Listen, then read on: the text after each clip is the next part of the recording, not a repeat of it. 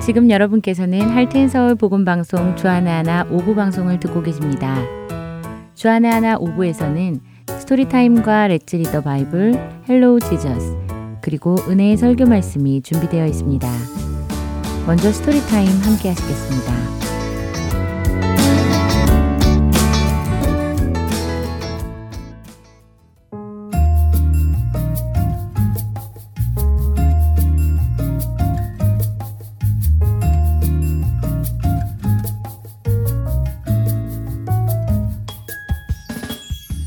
안녕하세요. 스토리타임의 김순혜입니다. 여러분은 누군가가 먼저 말해주기를 기다려 보신 적이 있으신가요? 오늘 스토리에서 그렇게 기다리는 두 상황을 보게 되실 것입니다. 우리에게도 먼저 말해주기를 기다리는 사람들이 있지는 않은지 줄거리를 들으시며 생각해 보도록 하겠습니다.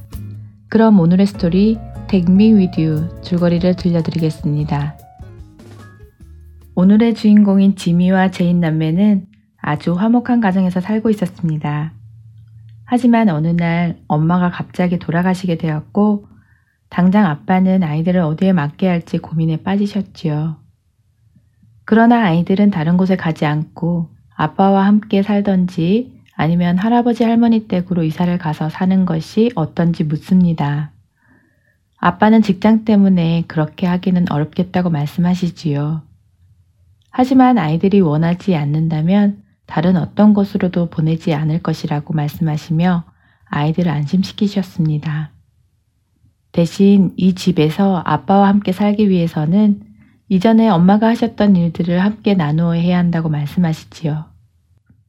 아이들은 아빠의 말대로 적극적으로 집안일을 돕기 시작하고 그 덕분에 가족은 다시 안정을 찾아가기 시작했습니다. 화창한 어느 주일 지미의 가족은 함께 걸어서 교회를 갑니다.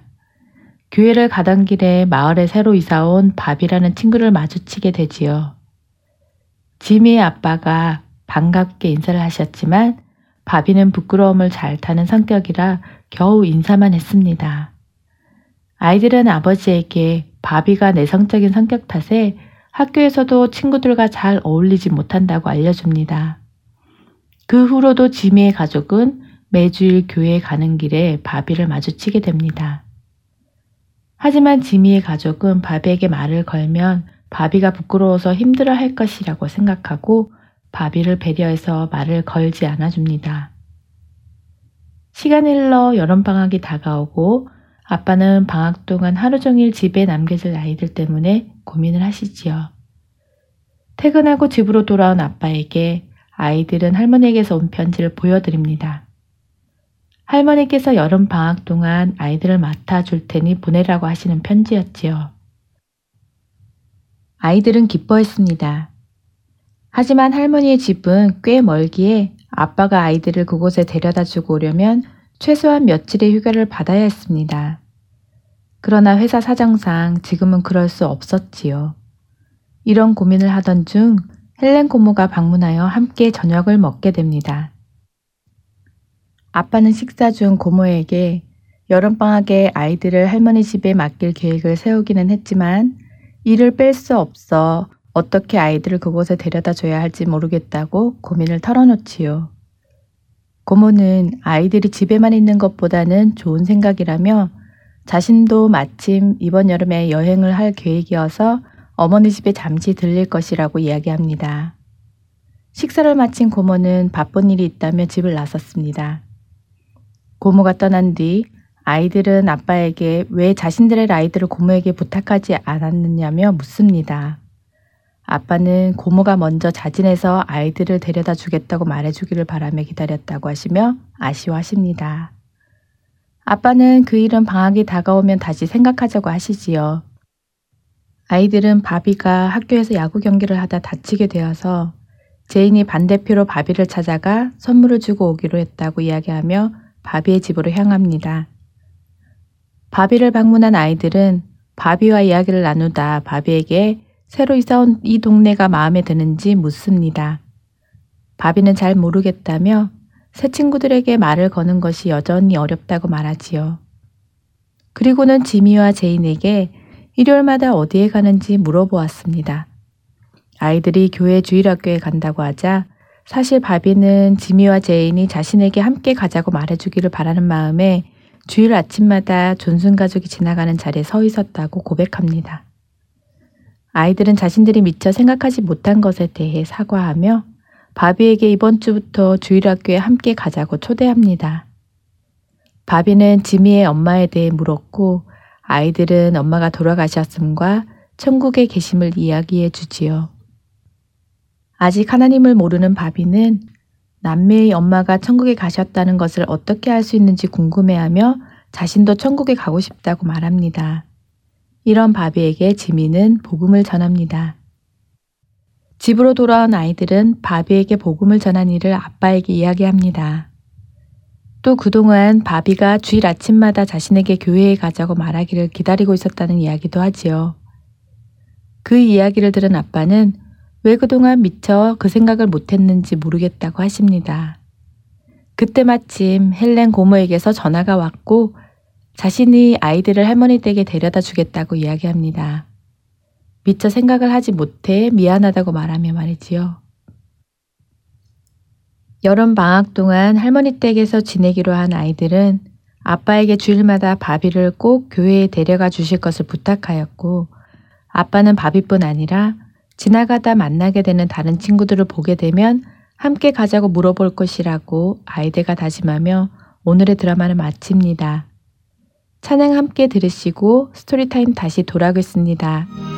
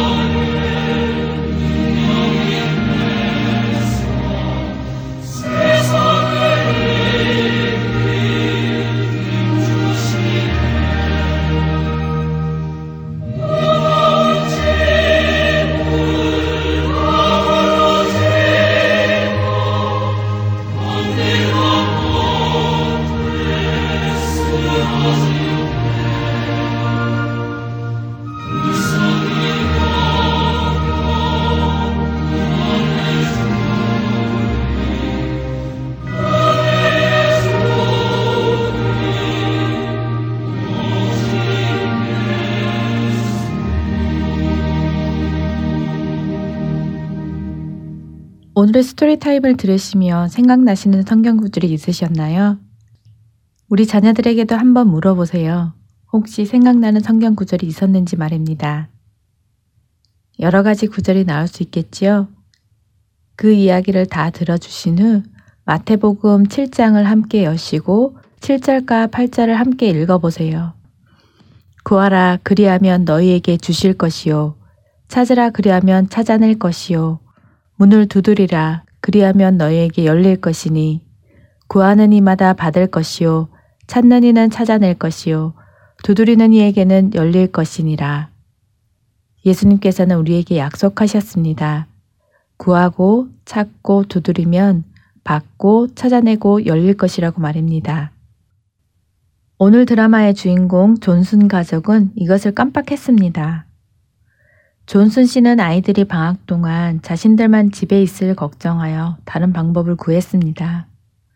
하나님께서는 존슨의 구함에 할머니 댁에 갈 수 있도록 응답하셨지요. 그러나 아이들만 할머님 댁에 보낼 수 없었고 존슨 씨는 형편상 휴가를 낼 수도 없어서 아이들을 보낼 방법을 찾았습니다. 존슨 씨의 차짐에 하나님께서는 고모를 보내주셨고 고모도 마침 할머니를 방문할 것이라고 했습니다. 하지만 존슨 씨는 두드리지 못했습니다. 그것이 부담을 주는 일이라 생각하여 두드리지 않았습니다. 두드리지 않으니 열리지 않았습니다. 구하여서 받았고 찾아서 찾게 되었지만 두드리지 않아서 열리지 않은 것입니다. 문을 두드리지 않으면 안에서 누가 스스로 나올 때까지 기다려야 합니다. 그러나 문을 두드리면 우리는 그 문이 열릴지 아닐지 알 수 있지요. 존슨 씨의 아이들도 마찬가지였습니다. 그리스도인이라면 누구나 하나님께 전도할 대상을 주시라고 기도했을 것입니다.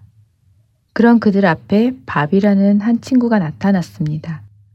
매주 교회 가는 그 길에 부끄러운 친구가 나와 있었음에도 불구하고 존슨 씨 식구들은 바비의 마음의 문을 두드리지 않아 그를 오랫동안 교회로 인도하지 못했지요.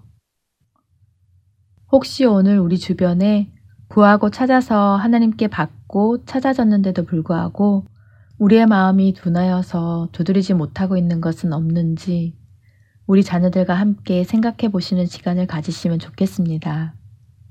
가까운 이웃일 수도 있고 학교의 친구일 수도 있습니다.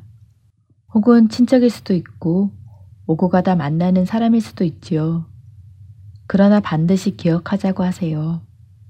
두드리지 않으면 안에서 문을 열고 나올 때까지 기다릴 수밖에 없다는 것을요. 두드리는 것을 두려워하지 말자고요. 두드렸을 때 일어날 최악의 경우는 문이 열리지 않는 것 뿐입니다. 그것이 두려워 두드리는 것을 포기하지 마세요. 한 주간도 구하고 찾고 두드림으로 하나님께서 인도하시는 그 길을 따라가는 애청자 여러분들과 우리 자녀들이 되기를 바라며 스토리타임 마칩니다. 안녕히 계세요.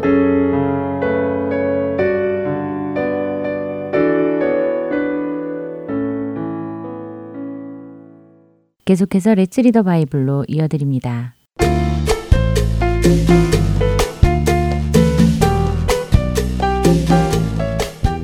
애청자 여러분 안녕하세요. Let's Read the Bible 진행의 박재필입니다. 하나님께서 태초에 사람을 위해 모든 것을 창조해 주셨을 때 인간에게는 더 이상 필요한 것이 없었습니다.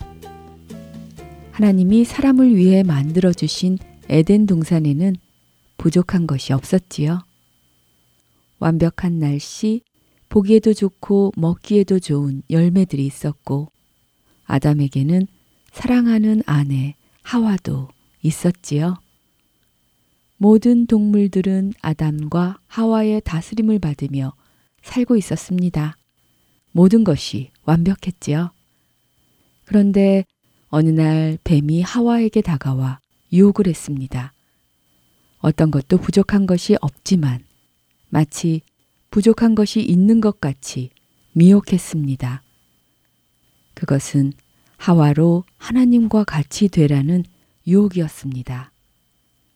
하와도 아담도 그 유혹에 빠져 하나님께서 먹지 말라고 하신 선악을 알게 하는 나무의 열매를 따먹었고 그로 인해 죄가 완벽함 안에 들어와 그 완벽함을 깨뜨렸습니다.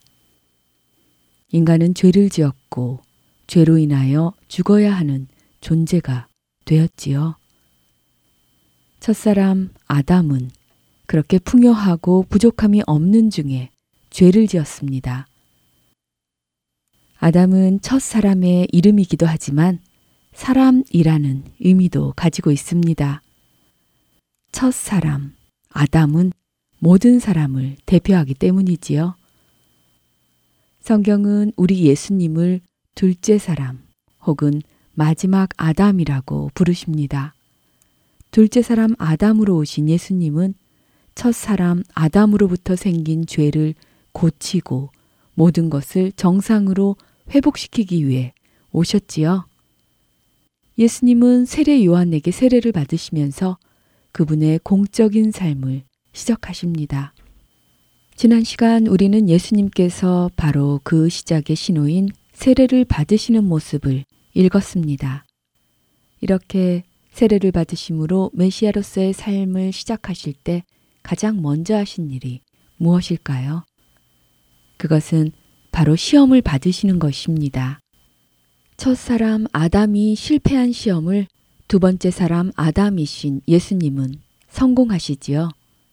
첫 사람 아담은 모든 것이 풍족한 중에도 유혹에 넘어갔지만 두 번째 사람 아담이신 예수님은 모든 것이 부족한 광야에서 40일이나 아무것도 먹지 못하셔서 굶주린 중에도 마귀의 유혹에 넘어가지 않으셨습니다. 첫사람 아담이 모든 피조물을 다스릴 권세를 받았음에도 하나님처럼 될 수 있다는 유혹에 빠져 하나님의 말씀을 어기는 죄를 지었지만 두 번째 사람 예수님은 이 땅의 권세가 마귀에게 주어진 상황에서도 오직 하나님만을 경배하고 그분의 말씀만을 순종함을 보여주셨습니다. 죄로 인해 망가진 세상을 예수님께서 하나님의 말씀에 순종하는 의로움으로 회복시키시기 시작하신 것입니다. 여러분과 저는 첫사람 아담의 자손으로 왔기에 죄인으로 태어나 죄인으로 살아가지만 예수님을 우리의 구주로 믿음으로 인하여 거듭나게 되었습니다. 죄인을 따라 난 우리가 의인이신 예수님의 자손으로 다시 태어나게 되는 것입니다. 그 일의 시작이 바로 오늘 우리가 읽을 마태복음 4장 1절에서 17절에 기록되어 있는 것입니다. 죄인인 우리를 의인으로 살도록 하신 예수님의 은혜에 감사하지 않을 수 없지요. 그 은혜를 기억하며 사는 우리가 되기를 바라며 이 시간 마치겠습니다.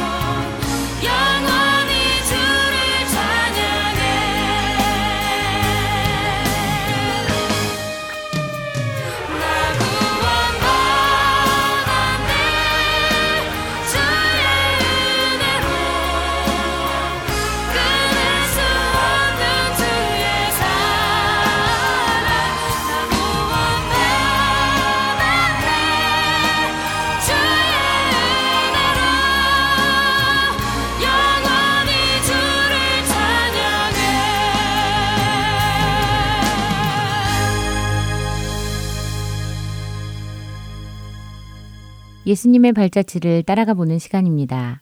Hello Jesus 함께 하도록 하겠습니다.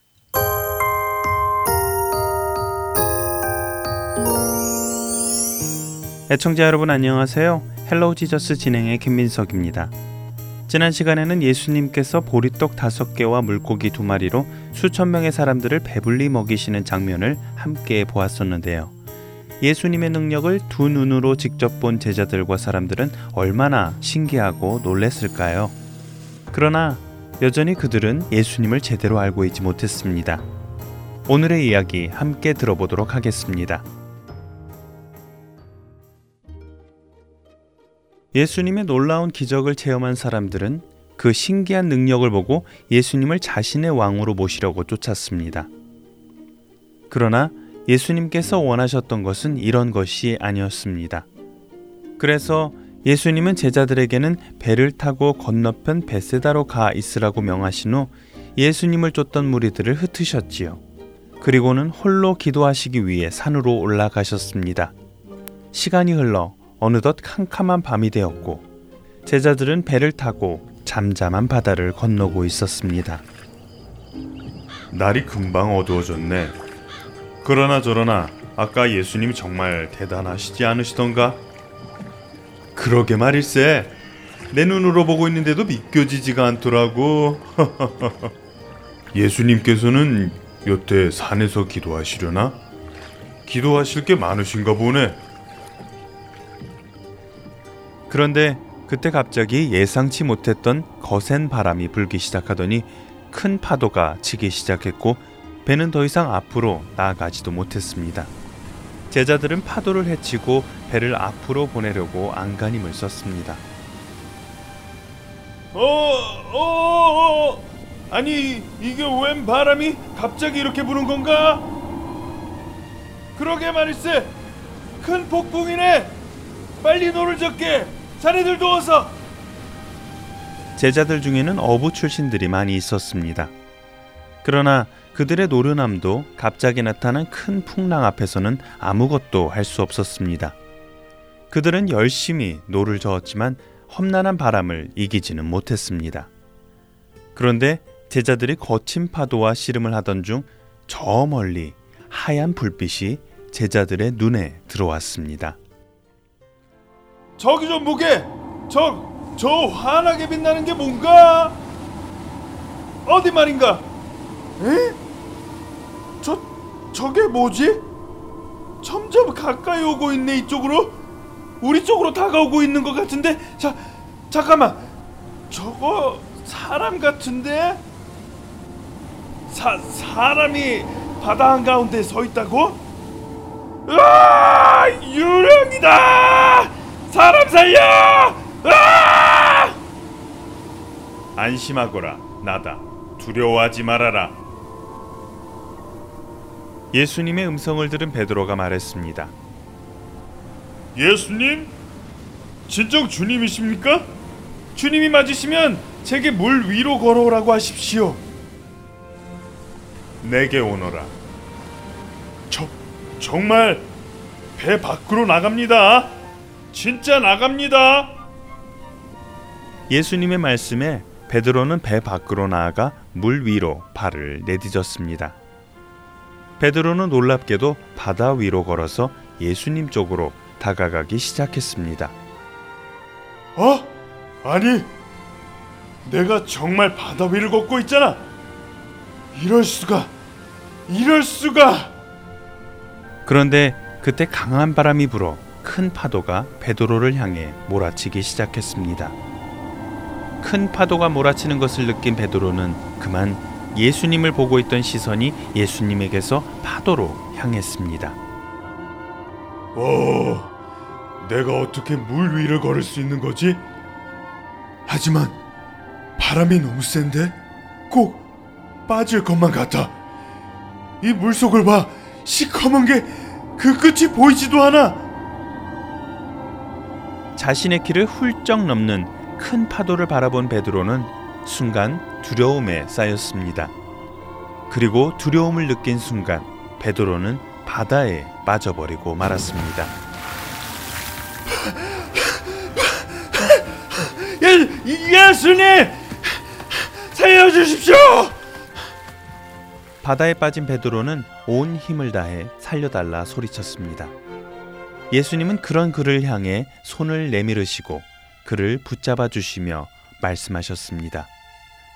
왜 의심을 품었느냐? 그렇게도 믿음이 작으냐? 잠시 뒤 예수님께서 배를 오르시고 드디어 바람이 그치며 파도도 잠잠해졌습니다. 그리고 배 안에 있던 모든 사람들은 예수님 앞에 엎드려 절하였습니다. 주님, 주님이야말로 정말 하나님의 아들이십니다.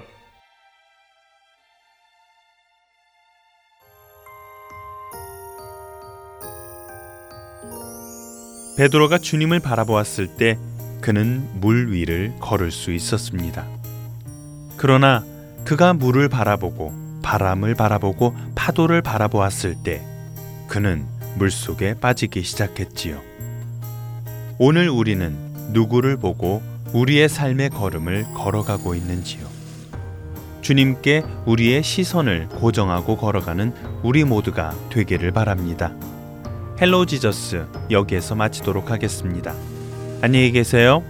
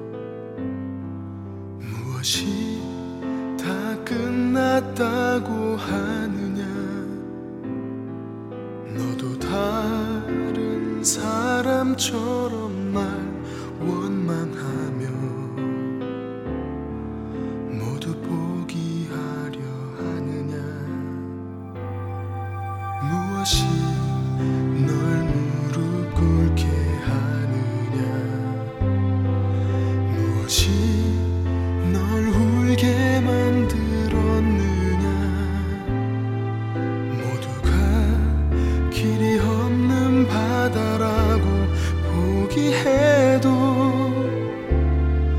너만은 날 신뢰한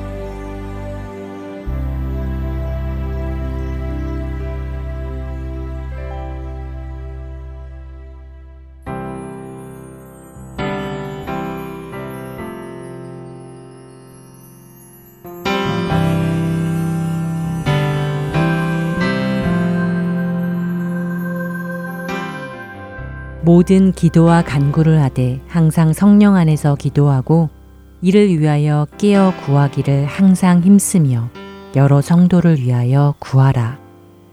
에베소서 6장 18절은 성도들이 항상 성령님 안에서 깨어 기도하며 모든 성도들을 위해 기도하라고 하십니다.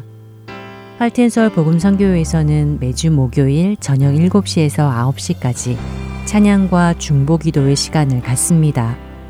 그리스도 안의 성도들은 물론 지역과 사회, 나라와 민족, 더 나아가 열방을 품고 기도하는 이 시간에 여러분을 초대합니다. 매주 목요일 저녁 7시 함께 기도하실 여러분들의 참여를 기다립니다. 자세한 문의는 전화번호 602-866-8999로 해주시기 바랍니다.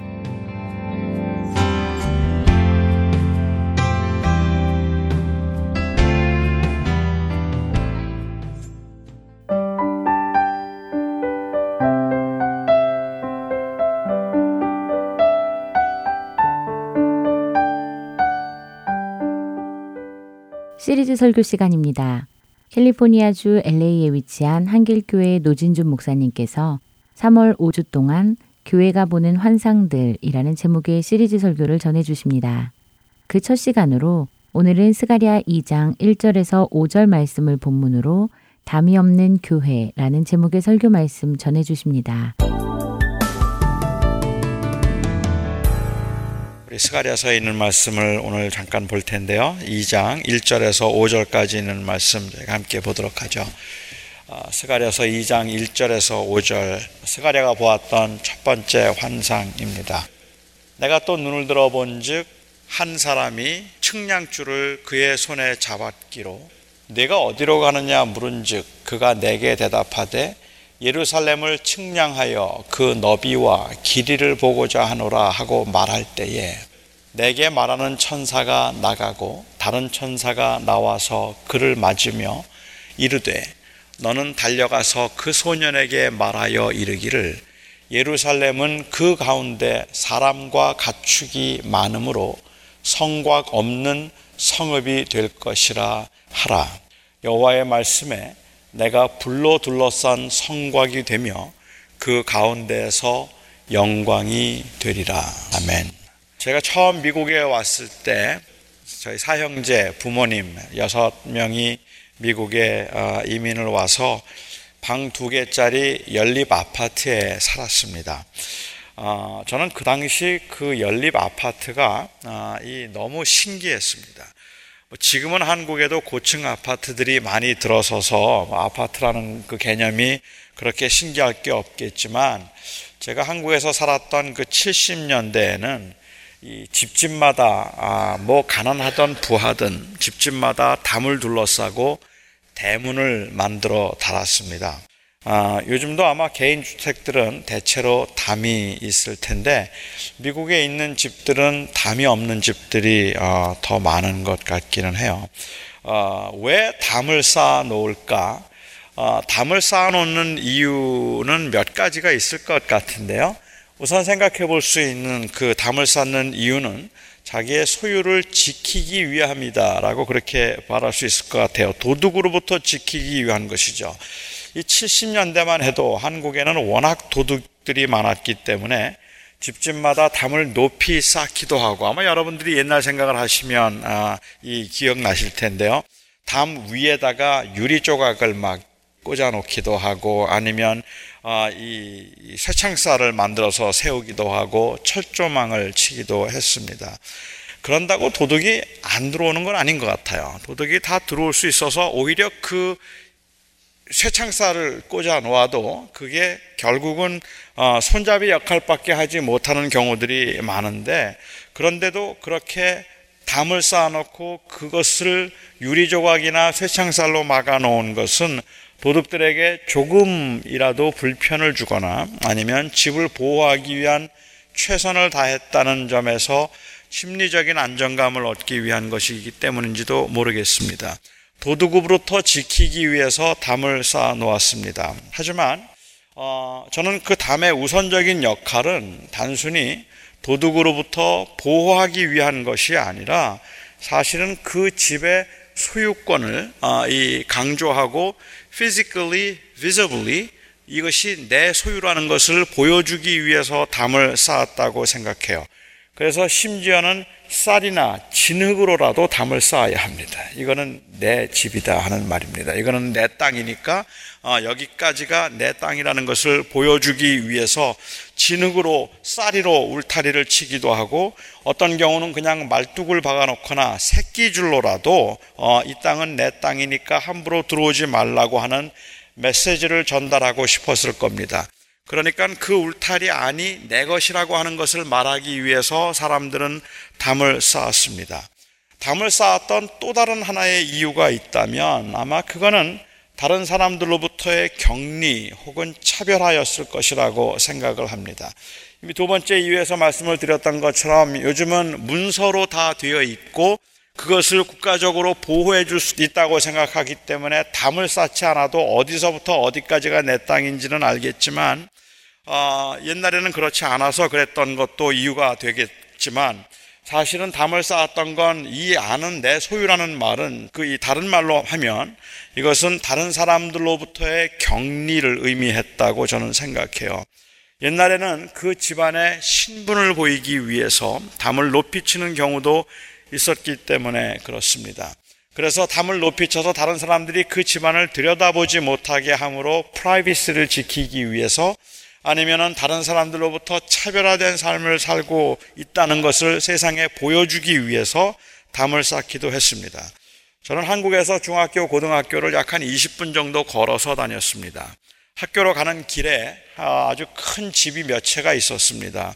저는 그 집 앞을 지나갈 때마다 늘 생각을 했던 것 같아요. 아, 그 담을 쭉 따라서 길을 가는데 그 담을 따라서 가는데 거의 한 150m 정도는 좋게 가야 했던 것 같습니다. 굉장히 큰 집이었던 것 같은데 어, 늘 마음속에 들었던 생각이 저 집 안에는 누가 살까 하는 거였어요. 저 저렇게 높고 저렇게 큰 집 안에는 도대체 어떤 사람이 살까 하는 게 늘 궁금했었습니다.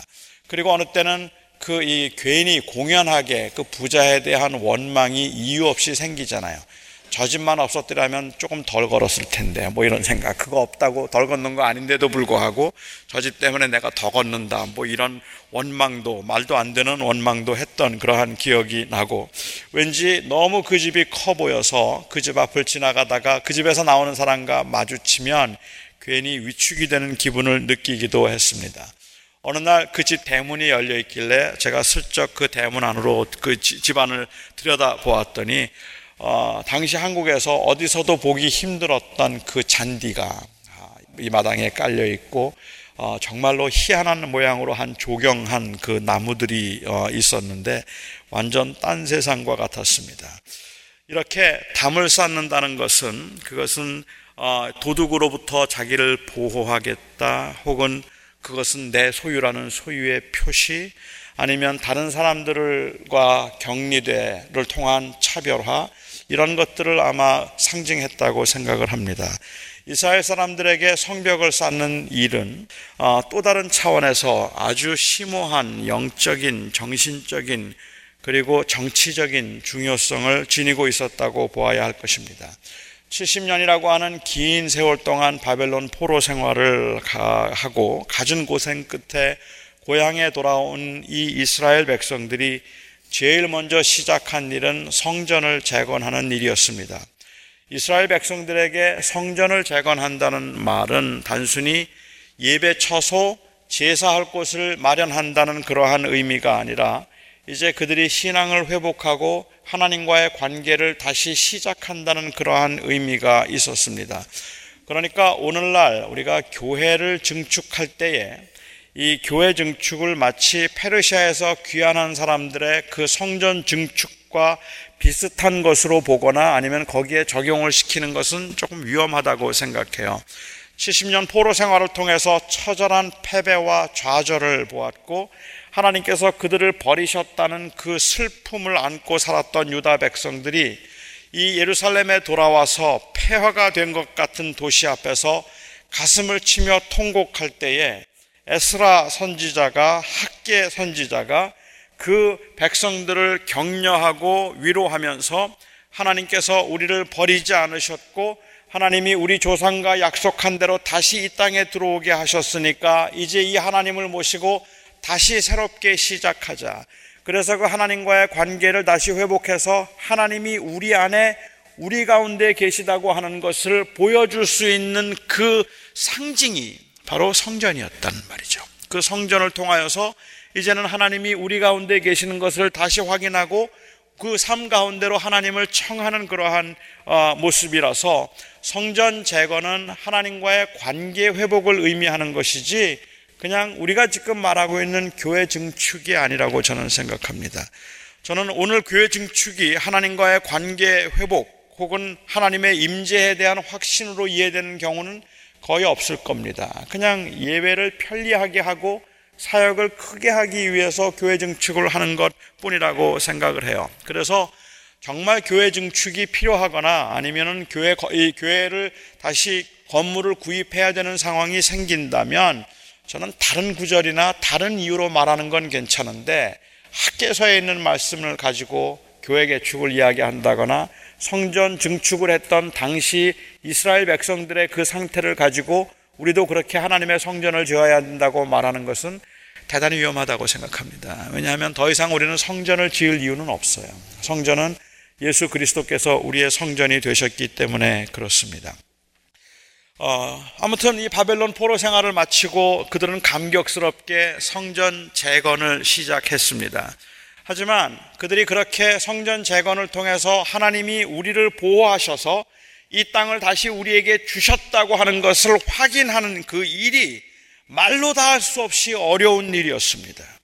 희망과 기대에 부풀어서 바벨론에서 포로 생활을 마치고 돌아올 때만 하더라도 이제는 우리가 자유하게 되었다고 말하고 이제는 하나님을 마음껏 예배할 수 있게 되었다고 생각하고 돌아왔는데 그런 기대를 가지고 왔는데 그리고 성전 증축을 시작했는데 포로로 끌려가지 않고 예루살렘에 남아있던 그 백성들로부터의 알력이라든지 아니면은 그들로부터의 시기라든지 혹은 하나님께서 그렇게 어려운 가운데서도 그 성전을 잘 지을 수 있도록 그렇게 도와주시면 좋겠는데 성전 재건을 시작한 다음부터 기근이 생겼어요. 그래서 점점 물질적으로도 어려워지기 시작하고 너무 피곤하고 힘들고 핍박은 오고 그리고 자기의 집도 제대로 짓지 못하고 정말로 힘들게 열악하게 셀을 해야 되는 과정에서 성전을 짓는 일이 그들에게는 굉장한 부담처럼 여겨졌습니다. 결국은 중도에 포기해야 했습니다. 할 수가 없었습니다. 그리고 여러 해가 지나고 난 후에 마음속에 그 죄책감과 그리고 아쉬움을 남기고 있던 그 유다 백성들을 설득하고 격려해서 성전 재건의 중요성, 하나님의 약속을 다시 한번 확인시켜서 다시 일어나자고 말한 선지자가 바로 스가랴 선지자입니다. 그러니까 오늘 이 스가랴 선지자는 오늘 본문 말씀을 통해서 예루살렘 그 이 재건, 그 성전을 새로 증축하는 이것과 관련한 하늘의 이상을 하나님께서 보여주셨던 거죠. 스가랴 선지자는 이 환상 가운데 어떤 한 사람이 측량줄을 가지고 가는 한 천사를 보았습니다. 그가 천사에게 어디로 가느냐 하고 물었을 때 그는 예루살렘을 측량하러 간다고 했습니다. 예루살렘 성과 그리고 성전의 증축을 다시 시작하려는 마당에 측량줄을 잡고 예루살렘으로 가고 있는 그 천사의 이상을 보았다면 이건 굉장히 좋은 소식이겠죠. 천사가 예루살렘의 크기를 재고자 했다면 이거는 이제 공사 시작한다는 말입니다. 그렇죠? 너비와 그 길이가 어떠한가 하는 것을 다시 재고자 했다면 옛날의 그 영광을 다시 되찾아서 무너지기 전에 예루살렘의 모습을 그대로 회복시켜 보겠다는 의미일 수도 있겠고 이스라엘 사람들의 바람대로 혹은 그 바람보다 더 크고 아름답게 예루살렘 성전을 새로 증축하는 일이 하나님의 계획 가운데 있음을 보여준다는 의미일 수도 있습니다. 상당히 희망적인 약속이지만 아, 이 환상에는 사실은 이스라엘이 생각했던 것보다 훨씬 더 큰 위로가 있다고 저는 생각합니다. 스가랴와 말하던 그 천사가 나가는데 다른 한 천사를 또 만났어요. 그 천사가 천사에게 말하기를 그 성벽을 측량하지 말라는 겁니다. 이 성벽을 측량한다는 것이 이제 하나님께서 드디어 우리에게 그 예루살렘 성전을 다시 주겠다는 그 옛날의 영광을 되찾게 해 주시겠다는 그러한 환상으로 보았을 텐데 그래서 굉장한 위로가 되었을 텐데 오히려 그 다음 천사가 나타나서 말하기를 급히 말하기를 측량하지 말라는 겁니다. 측량하지 말라. 왜 성벽을 측량하지 말라고 했을까요? 이 천사가 하는 말이 예루살렘, 이 예루살렘이 이제는 사람과 가축이 너무 많아서 담이 없는 도시와 같이 될 것이니까 측량할 필요가 이유가 없다고 했습니다. 담을 쌓아놓고 그 안에서 하나님의 백성들이 안전하게 지나도록 해주겠다는 약속이 아니라 너무 부강하고 번창해서 그 담이 거추장스럽게 만들어 주시겠다는 약속입니다. 이건 굉장한 약속이죠. 하지만 여러분, 그 당시 사람들에게는 이게 이해가 안 되는 그러한 약속이었다고 저는 생각합니다. 왜냐하면 우리는 이걸 이해해요. 성벽이 없는 도시가 어떤 도시인가를 이해하지만 그 당시의 사람들은 성벽이 없는 도시만큼 불안한 게 없는 겁니다. 성벽이 없는 도시는 없었습니다. 모든 도시에 성벽이 있었고 성벽을 쌓아야만 그래야만 안전했기 때문입니다. 성벽이 없으면 소유를 주장할 것도 없는 것이고 성벽이 없다면 그 적으로부터 안전하게 지킬 수 있다는 그러한 안심도 할 수 없는 곳이 바로 성벽이 없는 도시라는 말입니다. 제가 1년 동안에, 1년 아, 동안 벌써 한 25년 전인데요. 독일어를 공부하기 위해서 저희 가족이 독일에 가서 1년을 살았는데 그때 저희가 살았던 도시가 독일에 있는 아주 작은 중소도시였던 이 로튼부르크 옵더 타우버라고 하는 그 타우버 강 위에 있는 너무 예쁜 도시였습니다. 이 제 마음속에는 뭐 만하임이나 프랭크푸르트나 아니면 뮌헨이나 이런 큰 도시로 가면 사람들과 접촉이 너무 많고 그리고 이 한국 사람들을 많이 만나면 독일어 공부에 별로 도움이 되지 않을 거라고 생각이 되어서 한국 사람이 아무도 없는 정말 조용한 시골로 가자. 그리고 제가 로튼부르라는 도시를 택했고요. 한국 사람이 아무도 없는데 딱 두 사람이 있었는데 어, 딱두 사람이 있으니까 그냥 그 사람들하고만 지내고 싶더라고요. 너무 외로워서. 그래서 오히려 거의 힘들었고 독일어 공부하는데 진짜 방해가 됐던 사람은 제 아내였던 것 같다는 생각이 듭니다. 집에 들어오면 그냥 한국말만 했으니까요. 어, 근데 그날 첫날을 저는 기억합니다. 프랭크푸르트 공항에 도착해서 이제 미리 렌트해 놓았던 차를 타고 2시간 정도 운전을 해서 로텐부르크라는 곳에 들어갔는데 제가 생각했던 것보다 훨씬 작았습니다. 들어오면서 광고를 보았던 어디에나 있다는 맥다놀드는 어디를 찾아봐도 없었고 어, 자동차로 10분이면 동네를 다 돌 수 있는데 슈퍼마켓 큰 것 하나 있는 것 그리고 중국 식당 하나 있는 건 그것 말고는 아무것도 없었어요. 워낙 여행을 좋아하고 그리고 뭐 웬만해서는 쉽게 잘 적응하는 제 아내도 한숨을 쉬고 불안한 기색을 보이더니 드디어 훌쩍거리고 울기 시작했습니다. 난 여기서 뭐 하고 살아 그러더라고요. 아무것도 없는데 뭘 하고 살아. 속으로는 제가 뭐 하긴 빨래하고 밥하지 하고 그렇게 생각했지만 그렇게 어, 말할 수는 없었고요. 그냥 가까운데 볼만한 것들이 좀 있겠지 하고 위로의 말을 했습니다. 일단 숙소에 짐을 풀고 그리고 저녁에 동네를 한 바퀴 다시 한번 도는데 어, 그냥 벽이라고 생각했던 그 벽 안에서 차가 한 대, 한 문으로 차가 한 대 나오는 것을 보았습니다. 그리고 그 문으로 제가 아, 이제 차를 몰고 들어갔어요. 근데 그 안에 맥다널이 있고 그 성 안에 어, 바로 성 안이 로튼부르크라고 하는 도시였습니다. 어, 온갖 종류의 식당들 그리고 가게들 별의별 게 다 있어서 너무너무 화려한 거예요. 물론 저는 제일 먼저 제 아내를 쳐다보았습니다. 제 아내가 저를 보고 웃으면서 2년은 살 수 있다고 했습니다. 옛날 도시들, 옛날 성들은 다 문이 있었고 다 벽이 있었습니다. 그런데 프랑크푸르트나 로스앤젤레스 같은 도시들은 벽이 없습니다. 담이 없습니다. 뭐 어, 심지어는 로스앤젤레스 같으면 그냥 Welcome to Los Angeles라는 간판도 제가 본 적이 없는 것 같아요. 뭐 아무것도 표시가 어, 없습니다. 크던 작던 어, 이 모든 도시들이 담을 쌓아서 성을 짓고 그리고 보호하고 그 안에서 동질성을 찾으려고 했던 것이 옛날의 모습이라면 지금은 어디가 도시의 경계인지조차도 모르게 되었다는 말입니다. 어쩌면 스가랴 그 선지자를 통해서 보여주신 이 환상은 프랑크푸르트나 로스앤젤레스 같은 그러한 도시의 모습이었을지 모르겠고 그 모습이 우리들에게는 그렇게 생소하지 않을지 모르지만 그 당시 사람들에게는 정말로 어, 어려웠다고 저는 생각하고 이해가 안 되는 부분이었다고 생각을 합니다. 그런데 저는 이 환상을 보면서 어, 정말 조심해야 된다는 생각을 했어요. 하나님이 보여주신 환상은 단순히 유다가 벽으로 감당할 수 없는 큰 도시, 큰 성읍이 되겠다는 것만이 아니었기 때문에 그렇습니다.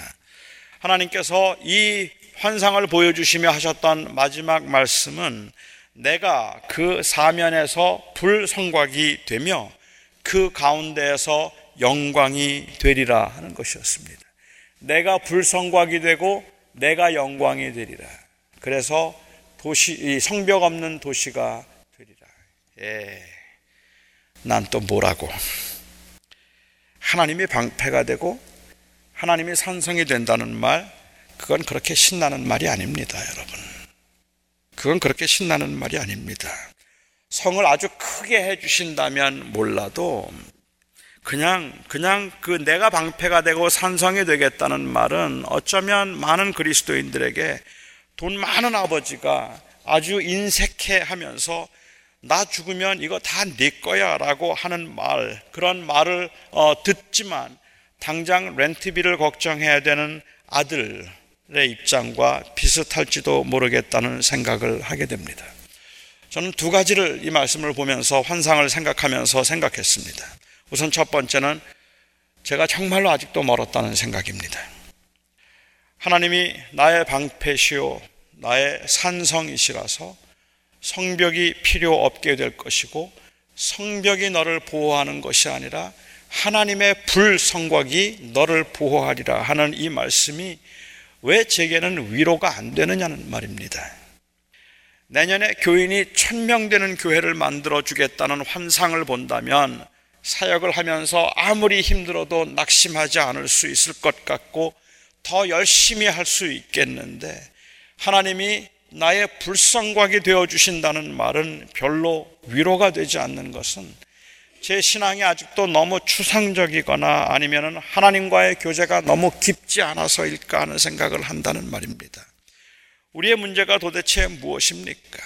하나님이 나의 방패가 되시고 나의 불성곽이 되어 주시겠다는 그 환상을 보지 못한 것이 우리의 문제입니까? 그 음성을 듣지 못한 것이 우리의 문제입니까? 아니면 하나님이 나의 불성곽이 되신다는 사실로는 만족할 수 없는 것이 우리의 문제입니까? 하나님께서 나를 지키시고 나를 보호하신다는 사실과 하나님이 나의, 나의 방패가 되신다는 이 사실이 나에게는 더할 수 없는 위로의 그 위로가 되는가? 그렇지 않다면 정말로 하나님이 나의 불성곽과 나의 방패가 되신다고 하는 그 환상과 약속을 듣지 못했기 때문에 우리가 힘들어하고 있는 것인가? 내가 내 사업을 크게 번창시켜 줄 것이며 너의 자녀를 내가 세워줄 것이며 너희들의 그 모든 너희 가족들의 건강을 내가 책임져서 아주 온전하게 만들어 주겠다는 약속을 하신다면 우리가 아무리 힘들어도 견딜 수 있겠는데 아무리 힘들어도 한번 기다려 보겠는데 여호와의 약속이 내가 너의 불성곽이 되며 내가 너의 방패가 되겠다 말씀하신다면 그냥 우리의 마음속에 그것이 큰 위로가 되는 것이 아니라 그래요. 라는 정도 저는 이게 제 모습이겠다는 생각이 들어서 어, 저는 아직도 제가 하나님의 한 하나님 한 분이면 된다고 말하기에는 너무 욕심이 많고 너무 높은데 제 마음이 있고 저는 하나님만으로 만족합니다라고 말하기에는 저는 아직까지도 하나님을 온전히 의지하지 못하는 것 같다는 생각을 어, 한다는 말이죠.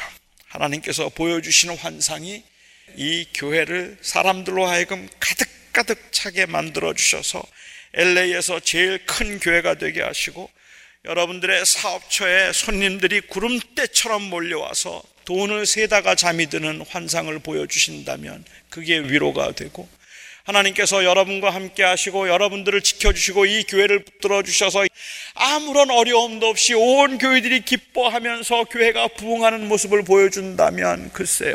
그건 저에게 너무 설레이는 환상이겠지만 그러나 고난도 있고 부족함도 있고 환란도 있을 것이나 두려워 말라. 내가 너의 불성곽이 되어 주겠다는 환성을 보여 주신다면 얼마나 위로가 될 수 있을까? 얼마나 힘을 받을 수 있을까? 저는 우리 교회 그리고 우리 성도들에게 스가랴의 환상을 소개하고 싶습니다. 하나님이 불성각이 되시는 이 환상입니다. 하나님이 친히 우리들을 위한 방패와 보호가 되시는 이 환상을 스가랴를 통해서 이스라엘 백성들에게 보여주셨습니다. 그리고 오늘 우리가 해야 될 진짜 고백은 하나님, 하나님이 불성곽이 되어 주신다면 벽이 없어도 괜찮습니다. 하는 그 고백을 우리가 할 수 있어야 할 것입니다. 하나님이 불성곽이 되어 주셔도 그래도 벽은 쌓아 주셔야지요. 라고 말하면 그러면은 우리는 안심이 안 되겠지만 비록 벽이 없어도 비록 내가 원하는 것처럼 나를 보호하고 나를 지킬 수 있는 것이 없다 할지라도 여호와 하나님이 나의 불성곽이 되시면 주님 저는 저는 됩니다. 그 고백이 내 안에 살아 있는가 이게 저는 중요하다고 생각합니다. 두 번째로 아, 저는 이 환상을 통해서 그 이 우리는 비전을 달리해야 된다고 생각했습니다. 하나님은 틀림없이 또한 동시에 그 성 안에 사람과 가축이 많으므로 큰 도시가 될 것이라고 했습니다. 그러니까 이 약속은 우리가 다 부자가 되고 우리 교회가 큰 교회가 될 것이라는 약속일까? 우리가 추구하는 것이 과연 그것일까 하는 것입니다. 저는 그것에 있어서 우리가 무엇을 추구해야 하는가 하는 점에 있어서 또한 이 비전을 통해서 생각해 봐야 한다. 저는 생각하는데 우리가 추구하는 것은 우리의 성공이나 형통이 아니고 한길교회의 부흥이 아니라 사실은 하나님의 나라이어야 할 것입니다. 즉, 하나님의 백성들이 늘어나는 것이 우리가 추구하는 바이어야 하는데 성벽 없는 도시가 되어서 곳곳에 하나님의 말씀이 선포되고 이방인들도 여자들도 노인들도 가난한 자도 병든 자도 다 하나님의 나라의 하나님의 백성이 되리라는 이 환상을 우리는 놓치고 성곽을 크게 짓고 성벽을 크게 쌓아서 큰 도시가 되는 소위 말하는 그 개인주의에 의해서 한국 교회와 미국 교회는 망했다고 저는 생각합니다. 한국 교회 현실은 정말로 암울합니다. 제가 어느 도시에 어, 얼마 전에 도시에 가서 그, 이, 그 교회 그 도시에 있는 목사님들과 이야기를 하는 중에 어, 지금 이 도시에 있는 한인 교회 중에 성장하는 교회는 한 교회도 없습니다. 하는 말을 듣는데 충격을 받았어요. 아니, 어떻게 그렇게 돼요? 제가 25년 전 그 도시를 떠날 때 그곳에 교회가 300개였다고 하는데 지금은 한인 교회가 160개 남았습니다. 그런데 성장하는 교회는 하나도 없습니다. 어떻게 그렇게 되었을까? LA는 어떻습니까? 한국은 어떻습니까? 한인 교회들의 경우 다 정체 상태라고 말을 합니다. 여러 가지 원인들이 있겠지만 저는 가볍게 여길 수 없는 것 중에 하나가 바로 이 개교회주의, 개인주의라고 생각합니다. 하나님의 나라를 꿈꾸지 않고 함께 나눌 수 있는 공동체를 꿈꾸지 않고 개교회와 개인의 성장과 편안을 꿈꾸며 경쟁에 몰입했기 때문에 교회들이 메말라갔고 공동체 의식이 사라지고 교인들 간의 경쟁심이 만들어지고 서로를 격려하고 위로하기보다는 오히려 나를 알아달라는 그러한 이야기들이 더 커지는 현상, 소비자 중심의 교회가 되어버린 이 일들이 다 개교회주의에서부터 비롯되었다고 저는 생각합니다. 이스라엘 백성들은 스가랴의 격려와 지도력으로 성전 증축을 시작해서 7년 만에 끝냈습니다. 그리고 그로부터 약 80년이 지난 후에 성벽이 느헤미야에서 완성되었습니다. 하지만 그 성도 아, 불과 500년 후에 다시 돌 위에 돌 하나도 남기지 않고 무너져 버리고 말았습니다. 하나님의 약속은 다 어, 이 헛것이 된 것처럼 보였습니다. 성전과 성벽이 이스라엘 백성들이 하나님과의 관계를 회복하고 하나님께서 그들과 함께 하시는 약속의 증표가 될 수는 있었지만 그들이 피할 수 있는 궁극적인 피난처는 될 수 없었습니다. 이 이유는 여호와 하나님께서 친히 불성곽이 되시고 성벽이 되시고 성육신 하심으로 성전이 되셔서 우리의 마음 가운데 거하시지 않고는 눈에 보이는 아주 아무리 그럴듯한 것이라도 모두 다 실패한다는 것을 보여주고 있다고 생각합니다. 우리는 성벽을 튼튼히 쌓으면 안전하다고 생각합니다. 이전보다 더 크고 더 웅장하고 더 튼튼한 성을 지어 놓으면 절대로 무너지지 않을 것이라고 생각합니다. 어떤 사람은 돈이 성벽이라고 생각하고 어떤 사람은 명예나 지위가 성벽이라고 생각할 겁니다. 저는 교회적으로 한길교회도 마찬가지라고 생각합니다.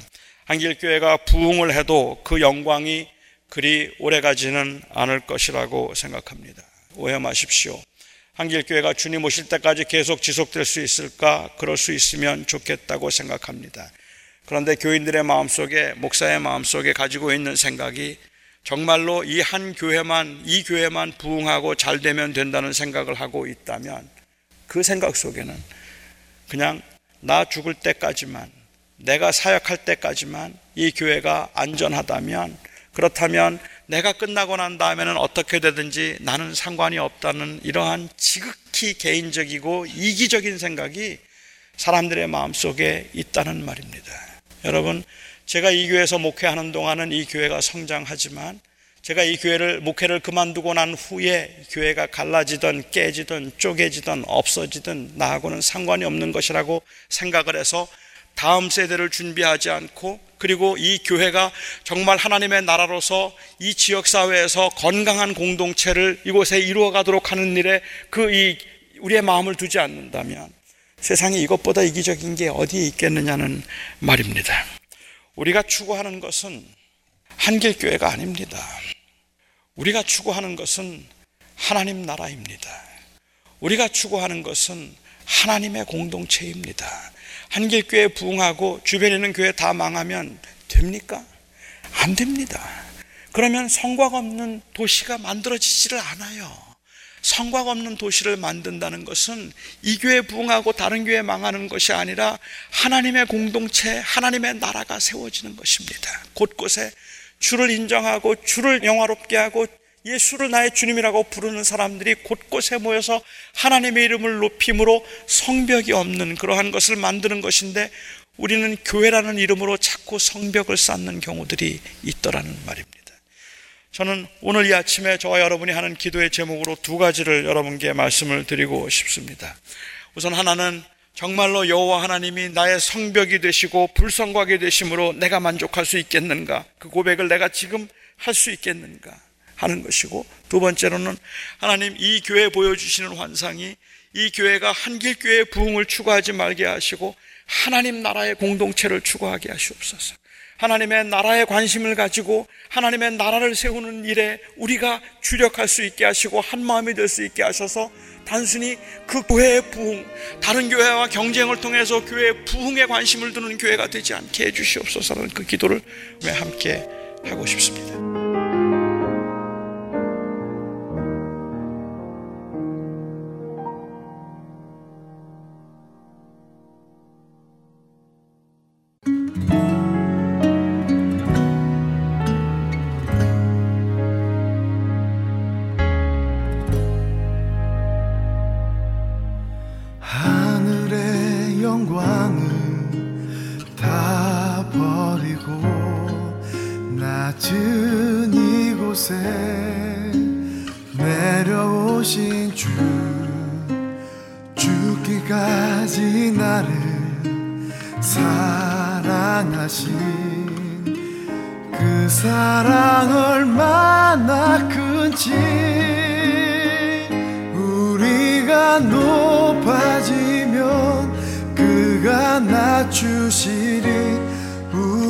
그가 낮아지면 그가 높이시리. 하나님이 원하시는 세상으로 나 자신을 낮추는 섬김으로.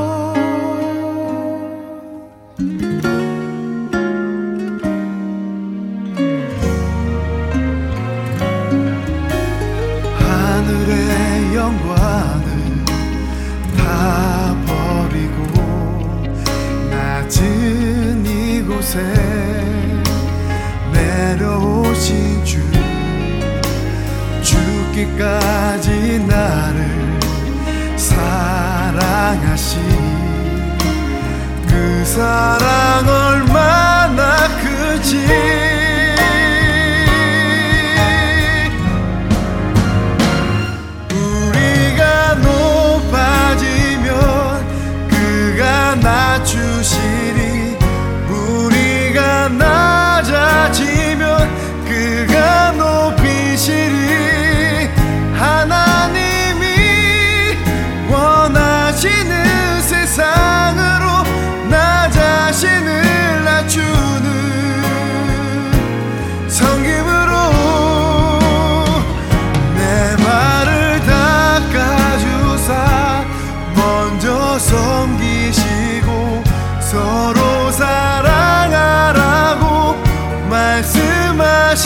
너는